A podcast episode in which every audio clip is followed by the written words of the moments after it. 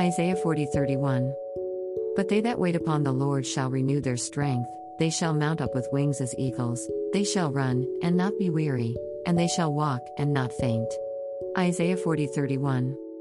In the last section of chapter 40, starting with verse 9, Isaiah is extolling the greatness of God. In verse 30, even the youths shall faint and be weary, and the young men shall fall. Most biblical scholars believe that it refers to the Babylonians and Chaldeans who conquered Israel. The verse says the words even them. Although they were powerful and had dominion, it would not always remain that way.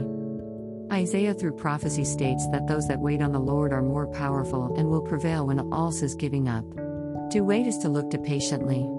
Those that are patiently looking to the Lord for their salvation, their rescue and victory will, positively and certainly, without any doubt, be renewed in strength, in force, in power, and wealth. If there is need in the body of Christ, we may not be waiting on the Lord. Waiting on and looking to your job or opportunities will not strengthen us. It will not give us power to have victory in whatever adverse situation or circumstance we are. And it will not bring us what we need to satisfy us physically, mentally, emotionally, nor spiritually. Looking to the Lord will cause us to rise up and climb up out of whatever is holding us back. Like eagles, we will look down on the natural and limited because we are looking at things with the sight of the Lord. Waiting and looking only to the Lord, we recover from the adverse and excel above the things and the natural that limited. We run toward the conflict, unafraid and relentlessly, like David did when he confronted Goliath. And though the run is long and difficult, we are not exhausted nor do we give up because our strength comes from the Lord and his strength is never exhausted. This is the journey of those who walk in the Lord and look to him. There is a never ending energy and determination that the Lord gives to keep winning the phrase of life on this earth. Is someone tired of the conflict? Look to the Lord. Wait on Him.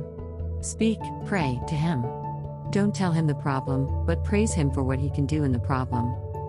If we look at the prayers of David, he does state the problem many times, but he always ended up telling the Lord just how mightily and wonderfully he would take care of the problem.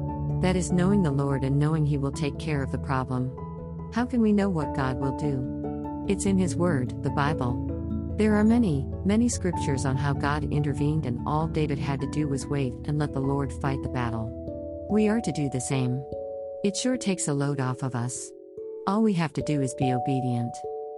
Here are a couple scriptures we can read to be encouraged Psalm 3, all of it, and Romans 8:31. There are many more, but these are a couple to start with. Believe that God wants his children living an abundant life.